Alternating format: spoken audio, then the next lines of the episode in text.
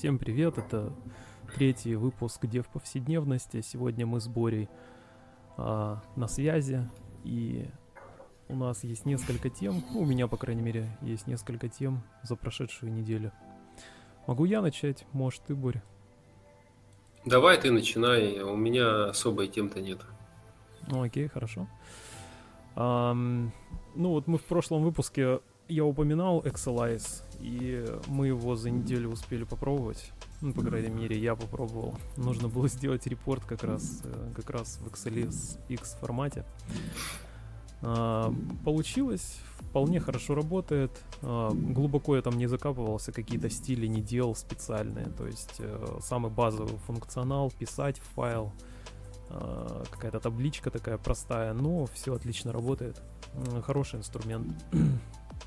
Ну, это так, коротенько. А, а, начал я проходить курс на Корсере а, по алгоритмам. А, дело в том, что так-то особо в нашей повседневной практике особо мы прям плотно с алгоритмами не сталкиваемся. В каком смысле, что мы их прям не пишем какие-то имплементации. Я не знаю, может ты, Боря, там секретно пишешь под подушкой. Я точно не пишу. Вот, и, возможно, там, будущее собеседование. Да и, в принципе, это на самом деле очень интересно. Я как раз ищу сейчас интересные алгоритмы. И начал я с того, что на Coursera зашел, на их сайт, посмотрел, что у них есть, и э, там есть э, курс по алгоритмам от э, института с университета Сан-Диего и в содружестве, в коллаборации с Высшей школой экономики они сделали такой курс по алгоритмам. Начал там проходить. В принципе, мне так более-менее сначала понравилось. Кое-какая математика. Они там рекомендуют еще один свой курс по дискретной математике. А, и самое интересное, ну, интересно, пожалуй, то, что с самого начала курса они не принуждают к какому-то конкретному языку программирования, как было с одним из курсов, который мы с тобой, Боря, проходили. А, там, ну, как бы все нужно было писать на Java. А здесь можно писать на C, C++, Rust, Java, C-Sharp, Haskell, Scala, Ruby, JavaScript, Python. Такая короткая реклама этого курса. А, нельзя писать на Go. Я хотел на Go, но мы Python используем, поэтому а, среди прочих языков, ну, я решил на Python писать. Интересно, там э, лимиты, то есть э, помимо прочих условий, критериев, производительность, там все такое, э, потребляемая память есть э, конкретные ограничения на каждое задание. Понятно, что выходные данные должны быть корректные, а плюс еще время, э, лимит по времени выполнения. И там интересно была такая табличка, э, что C++ Rust у них одна секунда. Если ты пишешь на Java и C-Sharp, то к твоим решениям применяется лимит полторы секунды, на Haskell 2 на Scala 3 и все динамические языки uh, Ruby, JavaScript, Python 5 секунд. Вот, меня немножко удивило в этом списке то, что Scala, у нее такой достаточно жирный лимит, ей выдали 3 секунды. вот так. В конце я посмотрел, там прошел через э, вводную первую неделю, начал вторую неделю, посмотрел там дальше сортировки идут, все такое достаточно а, типовое, не сказать, чтобы это прям интересно. То есть я уже эти алгоритмы сортировки э, как-то через них проходил. А, какие-то я там более-менее знаю. Буквально недавно я там какие-то merge и insert, insert sort повторял. И как-то это не очень интересно. Я пошел по другому пути. я решил искать интересные алгоритмы. Uh, и буквально вот вчера отписался, там, кстати, платный этот курс, Э, там что-то около 50 евро в месяц. То есть, если ты не проходишь, то э, через месяц ты должен опять заплатить. Первая неделя бесплатная. И интересно, что когда я отписывался, то есть э, э, нажал там cancel subscription, то мне предложили автоматический дискаунт 50% на следующий месяц. Ну, такая, короче, полезная информация, может быть, будет кому, кто будет проходить, тому, кто будет проходить, возможно, этот курс. Все не сразу предлагают дискаунт, видимо, много кто отписывается. А, ну, в общем, я решил искать интересные алгоритмы. И на Кворе, ну, просто так, э, самые интересные алгоритмы. А, понятно, что это так достаточно странный, возможно, запрос, потому что ну, алгоритмы там ранжировать по интересности, это, может быть, не самое лучшее занятие, они все-таки какую-то там практическую ценность несут. Вот. Но, тем не менее, я нашел несколько, и э, Боря мне вчера, ты мне скинул э, видео, мне понравилось, для меня было новое. Это там смешное видео. А, в шоу-ноты я обязательно добавлю ссылочку на это видео. А, там, если вы программируете, сняли аниме по программированию. И там задача достаточно простая. Подтвердить, что в ряде чисел от 1 до n а, есть а, повторяющееся число, дубликат. То есть, ну, заранее известно, что он там есть, и ты должен это mm, а, Немножко поправлю условия задачи от 1 до n плюс 1. А, предположим, а последовательно, я так понял, задача правильно, да? То есть э, от одного, например, цифры, предположим, n равно 6. А есть ряд чисел от 1 до 6, последовательно там 1, 2, 3, 4, 5, 6. И э, если же у нас будет э, числа от 1 до n плюс 1, то обязательно будут, понятно, повторы. Ну, понятно, по, чисто интуитивно, ну и вообще так. Э, если n плюс 1, то э, последним, например, число будет э, какое-то из от 1 до 6. Уже то, которое было. Ну, не знаю, как-то немножко ряво объясняю. Ну, в общем-то, условия... Условия задачи такие, что есть ряд чисел от 1 до n плюс 1, они идут все последовательно, и доказать, что есть повторы в этом ряде чисел. Угу. Там самое интересное, это ну, первое решение, понятно, простое, там через сортировку и, ну, можно было бы даже и без сортировки, там просто перебор. А второе решение это хэшмэп, секрет, секретное оружие, мне очень понравилось. А, третье решение, это, собственно, там ключевое, как это сделать а, с без практически без использования памяти дополнительной, а, без memory allocationов и за линейное, практически линейное время. Там я на самом деле нашел кейсы, когда может быть два прохода через э, этот ряд чисел. Интересно, сам алгоритм это представить вот этот э, набор чисел в виде э, графа.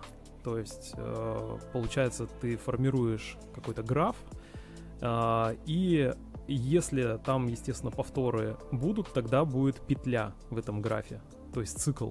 И есть такой интересный алгоритм, алгоритм черепахи и зайца, когда ты запускаешь как бы черепаху, которая ходит, перепрыгивает только на следующий э, элемент в этом связанном листе, а заяц перепрыгивает через элемент, то есть на два элемента. То есть заяц, он быстрее черепахи проходит, и ты в бесконечном цикле гоняешь этого зайца и черепаху по этому графу, и если они оказываются в одной точке, то значит этот граф действительно имеет этот петлю, да? Uh, ну, то есть uh, идея там сводилась к тому, чтобы представить этот ряд чисел в виде графа. Это самая там ключевая такая момент просветления, момент истины. И там, ну, интересное такое алгоритмы. Вот такие алгоритмы, мне кажется, если их выискивать специально, то, во-первых, это интереснее, это что-то новенькое, ну и как-то это забавнее, чем просто там проходить по в сотый раз по этим алгоритмам. А до каких пор, э, до каких пор нужно э, гонять зайца? До тех пор, пока черепаха весь граф не пройдет? Не, не, бесконечно. Ну, а если, допустим, петли нету, что тогда получается этот, этот алгоритм будет работать бесконечно? Ну, там смотри, вот этот, а, если петли нет, тогда у тебя нету а, next, ну, следующего а, в linked листе. То есть, если у тебя linked лист ну, не, да. без, ну, не замкнутый. Ну, то есть, э, то... должны пока, пока черепаха, не, наверное, не, до конца. Сначала там два Или условия. Заяц. Первый заяц, если, если либо заяц доходит ну, ясно, до конца, да. так как он быстрее. Но он быстрее дойдет. Да, да, да либо они окажутся вместе. Ну, то есть в бесконечном цикле ты проверяешь эти два условия. Если заяц дошел и там нет следующего, то это получается граф не замкнутый, петли нет, а если нет, то они должны когда-то встретиться на одном узле. Э, ну, вот такая вот штуковина. Потом... Э, ну, это связано с тем, что если есть петля, то они начинают по петле бегать, и раз заяц через одну прыгает, да, да. то рано или поздно они окажутся на одной. Да, самое интересное, что тут не нужны никакие... На одном узле. Uh, memory allocation. То есть ты просто... И ты просто гуляешь по массиву просто и все. Да, но тебе вот во всех других алгоритмах часто приходится создавать еще одну, размещать. Данных, да, да, да дополнительно в памяти, куда ты все это складываешь, потом mm-hmm. с исходным проверяешь там как-то. А здесь этого вообще делать не нужно. Да, то есть, да. если, то есть это будет очень эффективно, наверное, если нету большой структуры, ну, если есть большая структура данных, то есть нагрузка на память будет э, вообще минимальная. Это да. Она будет отсутствовать практически. Я буквально. Ну, кроме, кроме этого графа. Да. А, в этом же семинаре интересно, ну, я от него отписался, надеюсь... Хотя, Интересный знаешь, семинар, я от него отписался. Да. я там еще узнал одну полезную штуку. Ну, там дальше, по-моему, по прототипу, то есть я, ну, по шаблону, то есть, э, типа, вот есть алгоритм, давайте рассмотрим, давайте, типа, решить, э, решите какую задачу. А, а в самом начале там такие вводные, самые, пожалуй, ценные мысли. Это вот концепция стресс-тестирования для меня новая была, на самом деле. То есть я, честно говоря, так как-то и не задумывался, что так можно тестировать. А, возможно, ты знаешь, э, когда у тебя есть а, простая какая-то наивная а, имплементация, наивное решение, простое решение, а ты хочешь более сложное решение сделать, и интересно, ты можешь запускать параллельно на одном и том же, например, рандомно сгенерированном э, входных данных, получать, э, сравнивать, ну, результаты двух раб- работы двух алгоритмов и сравнивать их. И это называется стресс-тестирование. То есть ты там в бесконечно, условном бесконечном цикле э, генерируешь э, входные данные для двух алгоритмов. Один простой, который точно подтверждено, что он работает, а второй твой сложный. И ты находишь противоречие, есть ли в результатах работы этих алгоритмов противоречия. Интересное тестирование. То есть вот когда, оказывается, пишут сложные алгоритмы, когда действительно хотят э, подтвердить его работоспособность, то прибегают вот в частности к такому тестированию нахождения противоречий. Называется стресс-тестирование. Вот. Ну, э, и вот такое стресс-тестирование, оно как бы дополнительное. То есть это не то, что... Э, ну, я правильно понял, что ты прогоняешь на, на тех же самых входных э, данных, да. то есть у тебя есть алгоритм, есть входные данные, есть выходные данные, и ты просто проверяешь, как для твоего алгоритма это все работает. Да, да, то есть а зачем нужен, а зачем нужно создавать свой алгоритм, если у тебя получается есть вот этот эталонный? Ну убери до его, да и в работе используй. у тебя наивный, то есть он, например, вот э, он простой, он медленный, он медленный, он он точно работает, он очень просто ну, написанный код, а ты хочешь его оптимизировать, добавить ну, кэширование, ну, там еще mm-hmm. что-нибудь такое, и ты начинаешь что-то там городить, и вот ты можешь сравнивать выходные данные и подтвердить, что твой тоже... А почему стресс? Че, где здесь стресс вообще? Название какое-то странное. Я не знаю. Может быть, кто-то там переволновался. Когда... Это какой-то параметризованный больше какой-то тест. Ну, то, что я в Python не видел. При определенных параметрах там задаются параметры для теста и прогоняются для массива входных-выходных данных. Ну, ладно. Наверное, стресс-тестирование, не могу точно сказать. Само Стресс название... испытывает тот, тот, кто написал этот алгоритм, наверное. Нужно Он смотрит, написать, сработает два. или не сработает. Тут еще, видишь, надо два написать. Для программиста это стресс. А еще написать такой, который будет их оба запускать, да, это... Но, а, может быть, а, а, тут стресс-тестирование в том, что а, значение для а, вот таких алгоритмов они чаще всего генерируются произвольным образом. То есть ты рандомно генерируешь, там могут быть нули, понятно, да, какие-то, может быть, еще странные входные значения, неожиданные. Неожиданные значения, и ты эти неожиданные значения загоняешь и туда, и туда, сравниваешь результат. Может быть, потому что а, вот в юнит-тестах мы же сами готовим входные данные, да, например, мы сравниваем там, а что если в наш алгоритм засунуть нули, а что если засунуть отрицательные числа, а что если засунуть вообще не тот тип данных, если это динамический язык, то здесь в стресс-тестировании ты как бы генеришь просто какую-то кашу и фигачишь ее просто. То есть это не заранее подготовленные какие-то входные данные. Ну, вот, Но здесь даже написано в описании, а, я посмотрел, сейчас погуглил, mm-hmm. что Интересно. при очень высоких, экстремально высоких каких-то нагрузках, а, при каких-то необычных условиях, а, высоконагруженных условиях тестирует э, приложение. Поэтому его назвали стресс. Он mm-hmm. проверяет э, надежность системы, он выявляет надежность, насколько надежная будет система. Стресс это э, такие условия э, тяжелые, скажем так, для приложения. Ну, все равно сложно понять, почему так назвали. Не очень. Как ну, потому что аналогия с человеком, э, то, что человек каких-то тяжелых, необычных, неприятных условий. Стресс это же что такое? Это не специфическая реакция организма на Э, изменения окружающей среды. То есть э, что-то что произошло необычное, и вот э, у человека реакция такая, она называется стресс. А это не обязательно там тяжелое что-то или плохое, это может быть что-то хорошее, какая-то реакция. Ну, на изменение окружающей среды, как я это понимаю. Ну и то же самое здесь стресс, то есть ты ставишь свою систему в какие-то э, тяжелые условия, высокой, например, нагрузки. Э, что-то такое необычное, что может происходить. Какие-то могут происходить пиковые, иногда могут происходить пиковые нагрузки. Mm, ну, Ты хочешь узнать, том, насколько надежна твоя система? В том объяснении, которое там было в семинаре, получается, оно было не совсем точно, потому что там не было вопроса о сравнении скорости работы, а именно просто сравнение типа корректности. То есть ты должен был просто, что типа стресс-тест подтверждает корректность. Ну окей. А, то есть круто, конечно, еще бенчмарки, например, да, ты же можешь, в принципе, параллельно. Может быть, э, тогда это какое-то законченное обретает картину, если ты, например, ставишь время, замеряешь время выполнения простого алгоритма, да, и твоего улучшенного, и типа сравниваешь, насколько действительно он, типа, производительный, тогда как-то, наверное, все складывается. в общем, такая вот короткая, короткое погружение в алгоритмы. А, другую тему я хотел еще там поднять. Это рейтинг языков программирования в одной из рассылок. А, стандарт, о, институт инженеров IEEE, IEEE. Оно произносится, я тоже для себя недавно узнал, IEEE. А, опубликовали а, статью с самыми а, высоко деменде, как это, востребованными э, языками программирования. И на первом месте здесь Go, э, что интересно. Я, наверное, поэтому э, вынес это как-то э, в отдельное обсуждение.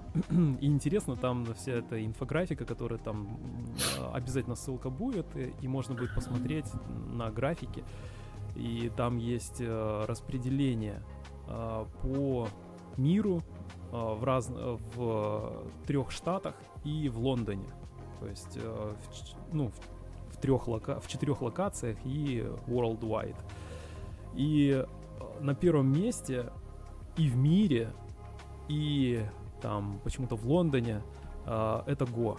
И вообще он очень высокие показатели имеет по востребованности. Интересно там дальше в этом списке это Scala, Ruby, и TypeScript на четвертом месте, поэтому мы с Борей хотим TypeScript попробовать в очередном проекте.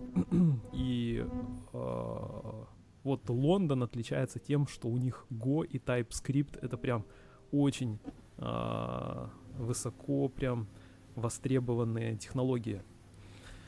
Вот. Поэтому я думаю, что мы на правильном пути. А, ну, востребованные это понятно, что не все там на каждом углу а, используют Go и TypeScript, а это скорее то, что а, не хватает специалистов, но насколько сколько... Абсолютно, абсолютно так всегда. Но если, например, но вполне возможно, что если в абсолютном выражении посмотреть, сколько нужно, допустим, Python разработчиков и Go разработчиков, то я так подозреваю, что на Python будет больше э, вакансий, возможно так.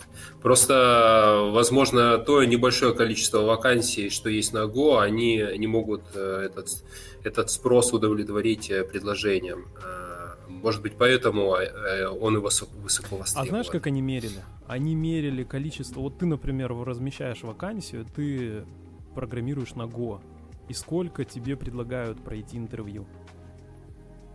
То есть... Э, Таким типа, образом? Да, да, да, они интересно померили. То есть, получается, ты, например, Go, и если ты в Лондоне размещаешь вакансию, то тебе предлагают 9,7 интервью. То есть для сравнения, например, на Python, сейчас тебе скажу, а, на Python тебе предлагают 6.9. Ну, 7, 7 и 10. То есть тоже немало, но как бы тем не на расхват, а на Go прям на расхват, на TypeScript. Ну, это, это как бы не, не... Это может и подтверждает ту гипотезу, которую я высказал, что... Не знаю, а... тут есть, знаешь, такие языки типа C, которые, ну, типа, типа, или R, как тебе знаешь, там типа 3,4 э, э, интервью. Ну, как-то... Что такое R? А, ну, R, Статистика, господи. помнишь? Ну да, да, статистика. Я писал немножко на нем. Ужас. оба с тобой писали. Это капец. Ну, то есть... Э, да, да, я, но с другой стороны, ты правильно тоже говоришь, что да, типа, наверное, но с другой стороны тебе, если 10 компаний предлагают место, а, предлагают, точнее, интервью. А, это все-таки говорит о какой-то такой популярности высокой среди... Набирающей популярности, да. Если сравнить с другими какими-то относительно новыми языками, то Go тут, да, он выигрывает. Облачные технологии, вот у меня одногруппник, он в Лондон уехал, он все пишет на Go, и у них э, полностью продукт, там какая-то такая, типа, обменник какой-то электронный, и э, первое все на Go, а второе все в облаках. Так, такая конфигурация.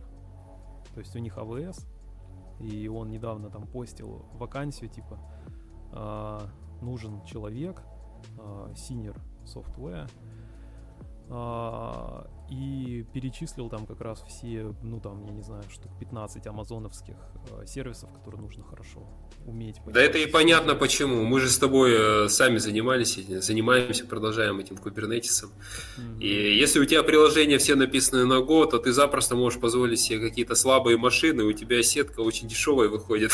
а если ты начнешь э, приложение писать на том же Python, то у тебя э, цена за твой кубернетис где-нибудь в Гугле или в Амазоне будет очень высокая. Тебе надо будет такие а, брать машины дорогие, и это невыгодно.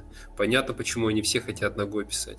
Ну. Это, это удешевляет, это делает доступным а, вот. а, тот же Kubernetes. И там есть такой вот, вот в этом, а, вот в этой статье, я бы так прям вот, ну там интересно как бы посмотреть, да, классно, они собрали статистику, большое спасибо им за это, можно так ознакомиться. А, там интересная такая противоречивая цитата, которая напрямую из этих графиков не следует. Они, автор вот этого текста, он написал, что а, инженеры любят Python, JavaScript и Java. А работодатели, с другой стороны, они а, предпочитают, чтобы а, программисты писали на Go.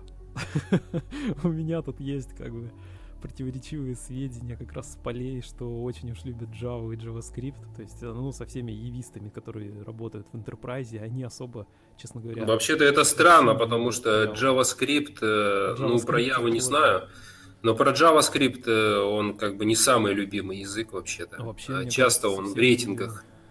Да, он я не знаю, кому он нравится. больше видел, я даже видел статью, как там типа с Явы на Go, C++ на Go, и все такие радуются, типа, а, ничего не надо, там, за памятью следить не надо, там, все так просто, язык простой.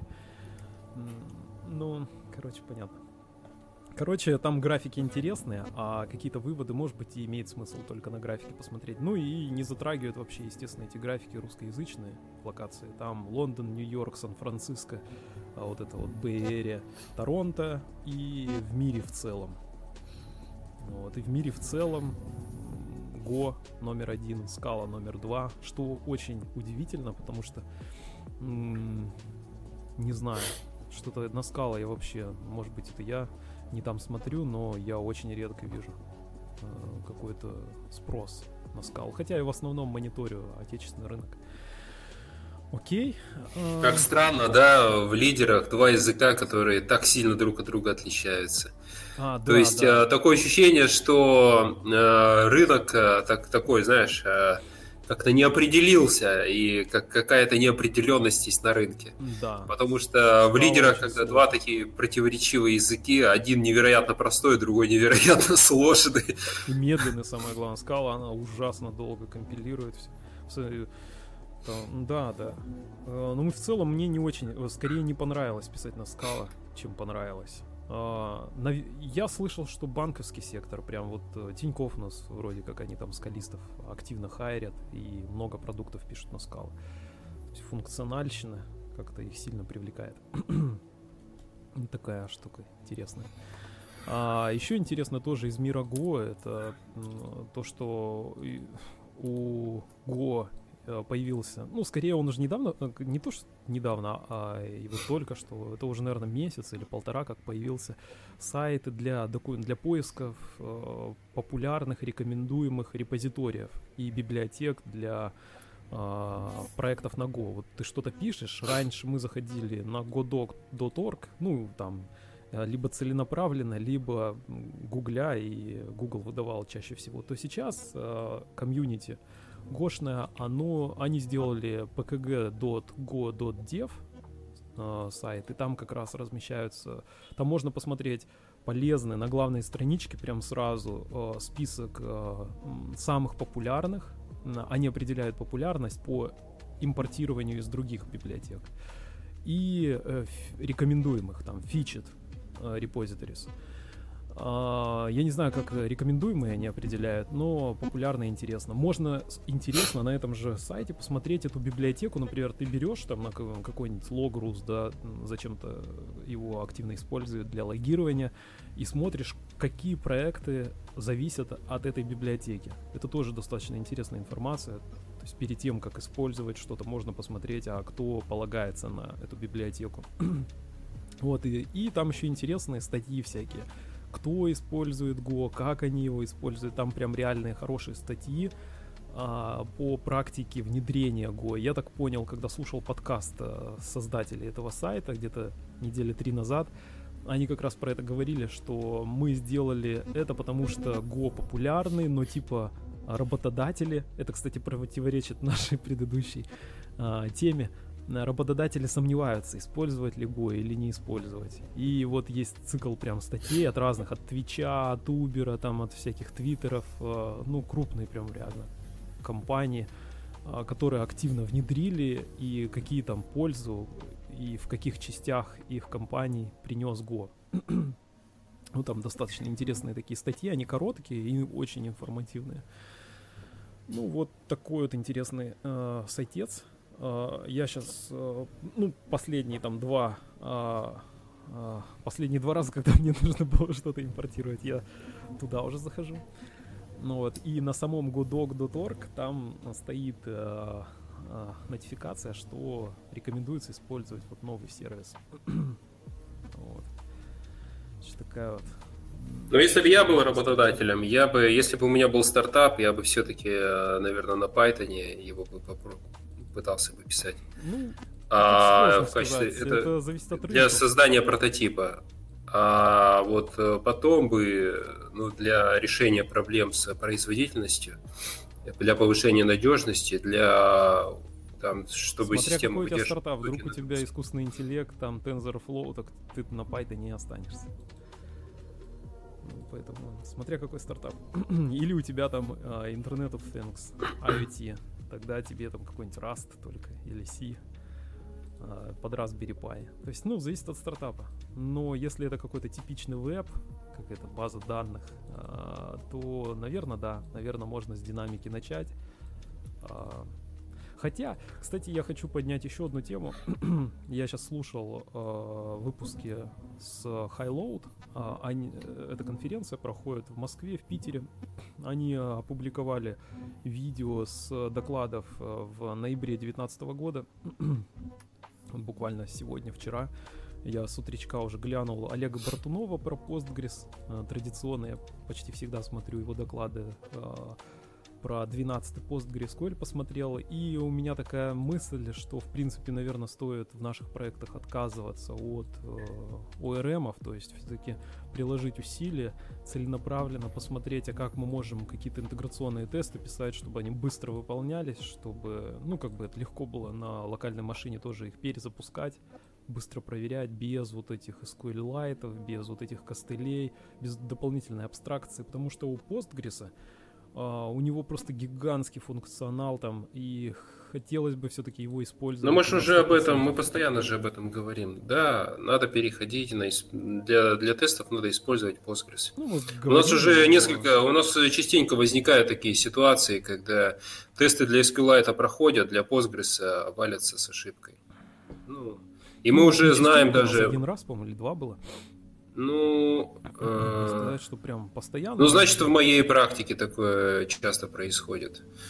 Э, но это неприятно. И бывает такое, что эти, эти тесты, получается, не выявляют Я бы даже не э, ошибок. поэтому, а потому что Postgres очень мощный. Он позволяет очень многое сделать.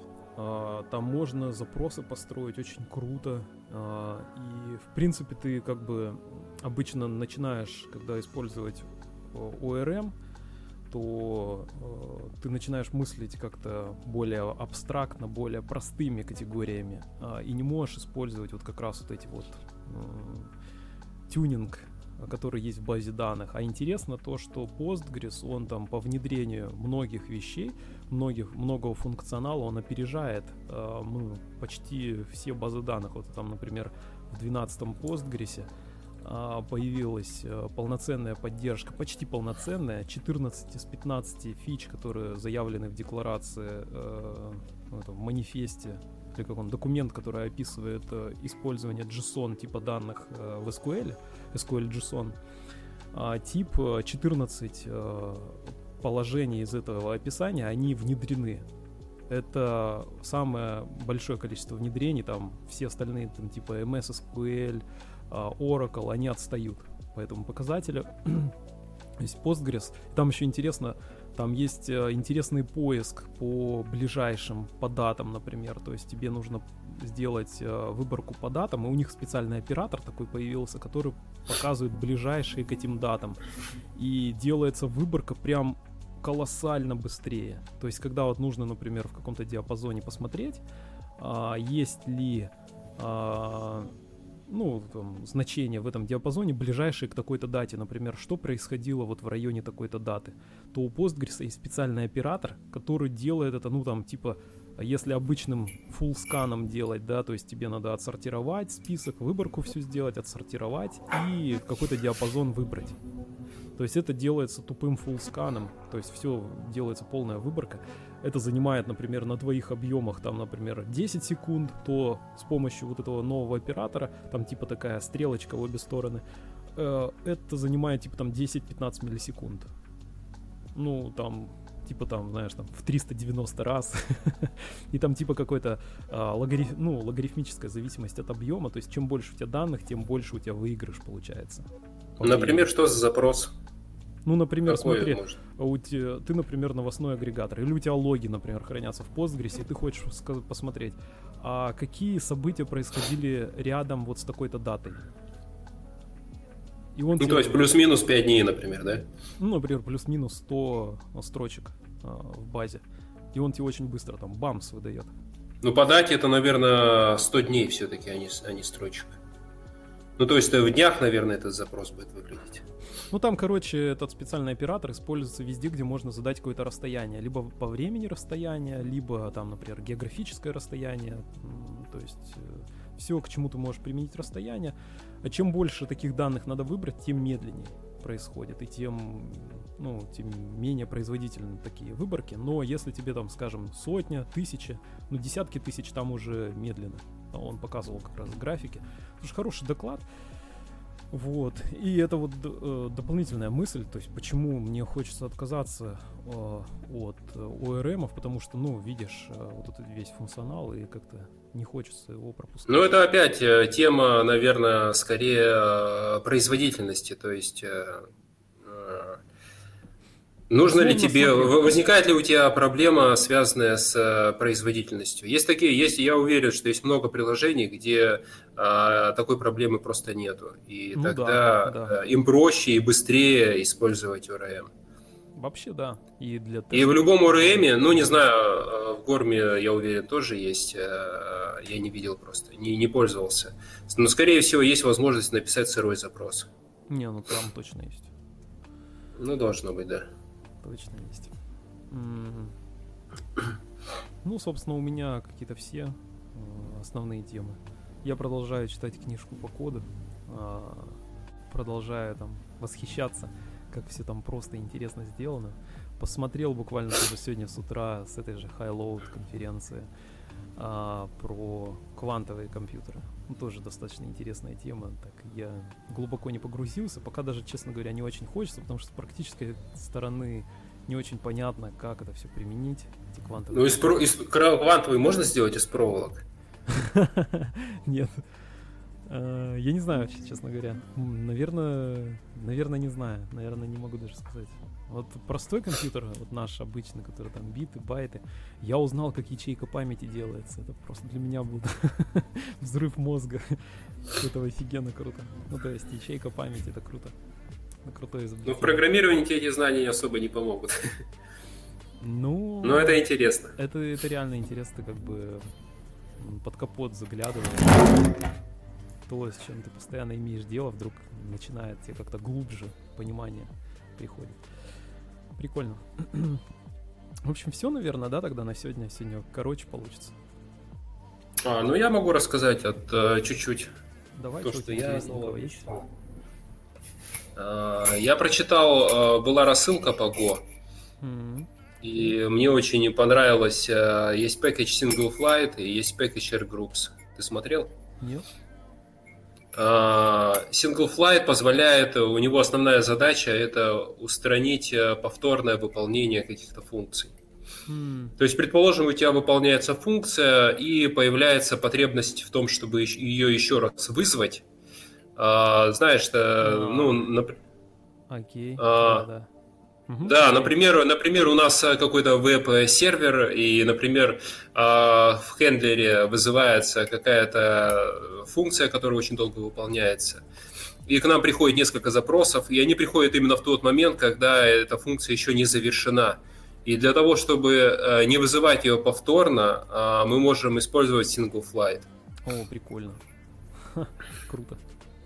То есть это, грубо говоря, это кэширование на время, вот ты можешь кэшировать на один день, на два дня, да, а тут э, что-то вроде кэширования на время выполнения самой функции. Это, кстати, в этом, в Sync uh, subpackage, но который не в, в SDK, а который в... Extended, там X uh, в названии. Да, да, там очень просто. Ты создаешь группу, и потом э, там, кажется, интерфейс это метод do. Да, там есть метод do группы и ты передаешь ключ, а, то есть э, по ключу как раз группируются вызовы функций, и передаешь э, ту функцию, которую необходимо будет э, выполнить. Mm, ну, офигенно. То есть это получается типа типа оптимизации, что ли? Если к тебе обращаются часто, а он учитывает? Да, например, на, на, то есть, Какие параметры? Ну, параметры, с которыми ты вызываешь функцию. Ну, очевидно, должен учитывать. Иначе ну, нет, там, там фишка в том, что сигнатура функции, которую ты передаешь в метод do, она не принимает ничего. То есть, э, ну, то есть она ничего не принимает, но возвращает э, э, два, два параметра, один тип интерфейса, другой error.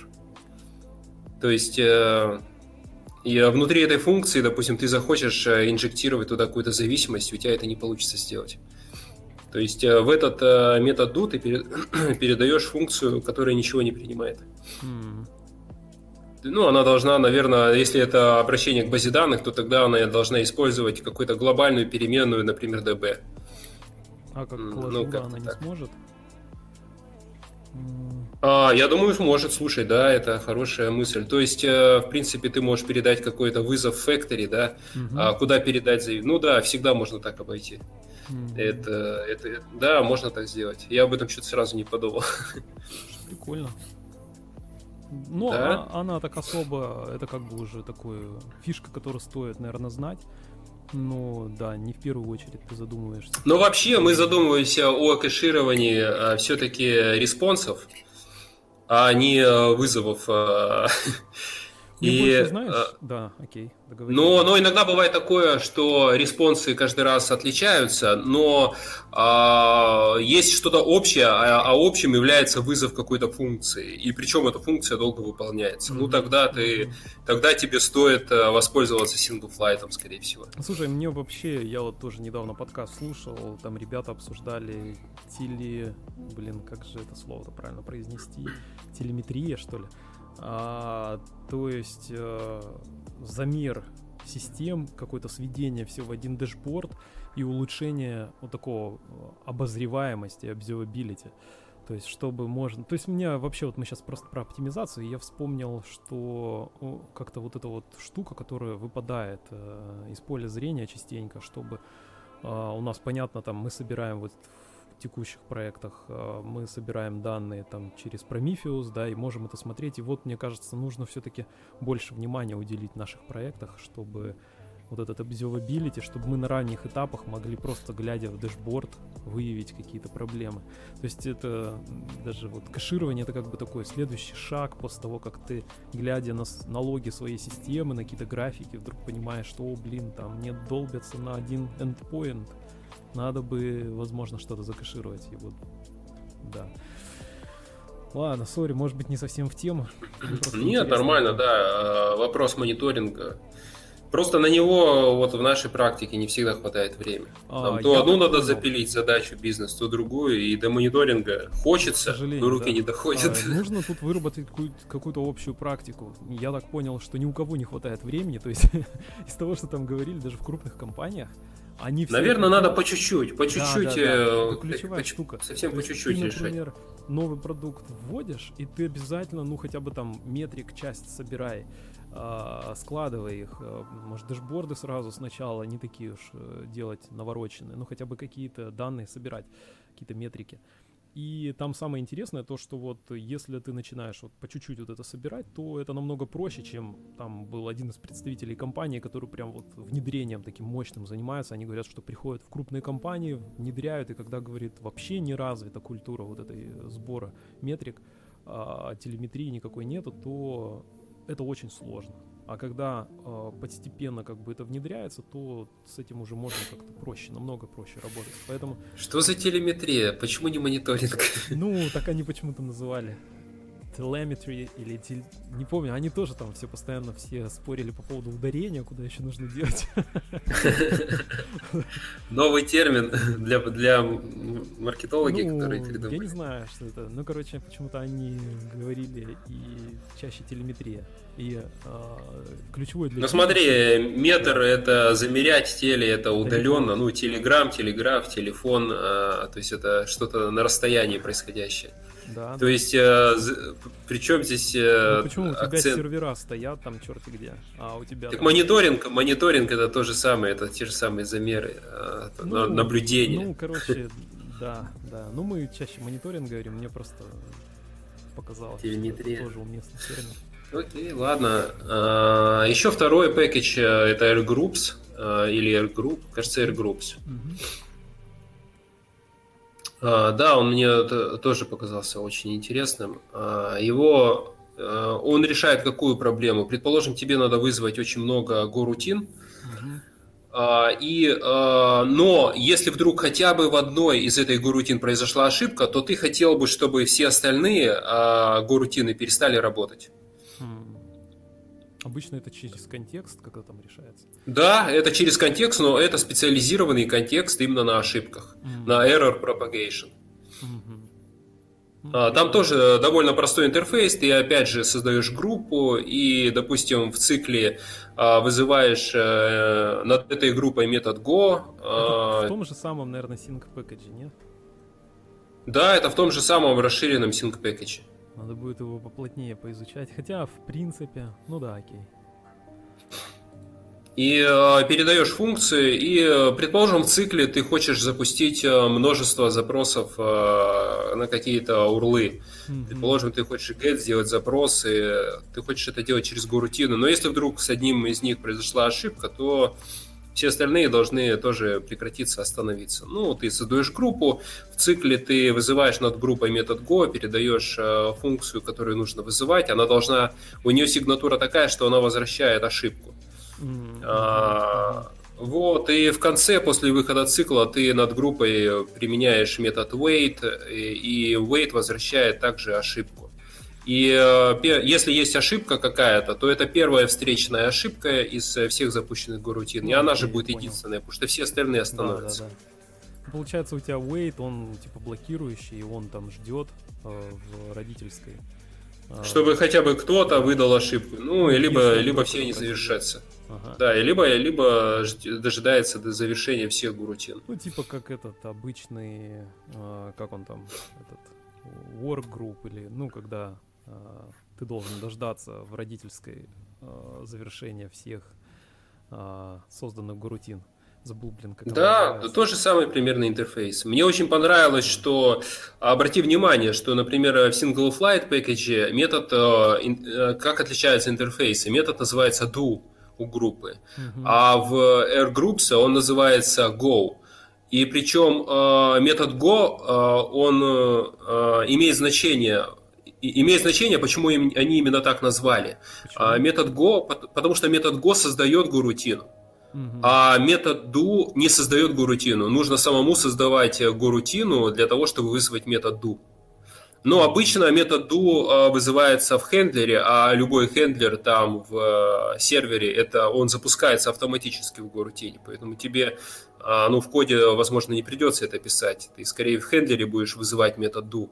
Но, а, но вот есть даже смысл, ну, я просто об этом задумался, когда увидел два этих метода, что они отличаются, и а, есть, оказывается, смысл то есть, а, окей, то, понял. то есть, э, Прикольно. да, они, они обязательно должны запускаться как гурутины, но ду э, сам не вызывает гурутину. Угу. Да, хорошо. Ладно, наверное, что, давай сегодня на сегодня закончим. А, через недельку опять созвонимся, еще сделаем один выпуск. А, мы запустили функцию с возможностью подписаться на обновление. А, можно на сайте зайти на сайт подкаста, и там появится всплывающее окно снизу, ввести свой email, подписаться. И мы будем регулярно рассылать подписантам обновления, и так вы не пропустите следующий выпуск. Все, всем пока. Борь, давай. Да, пока. До связи.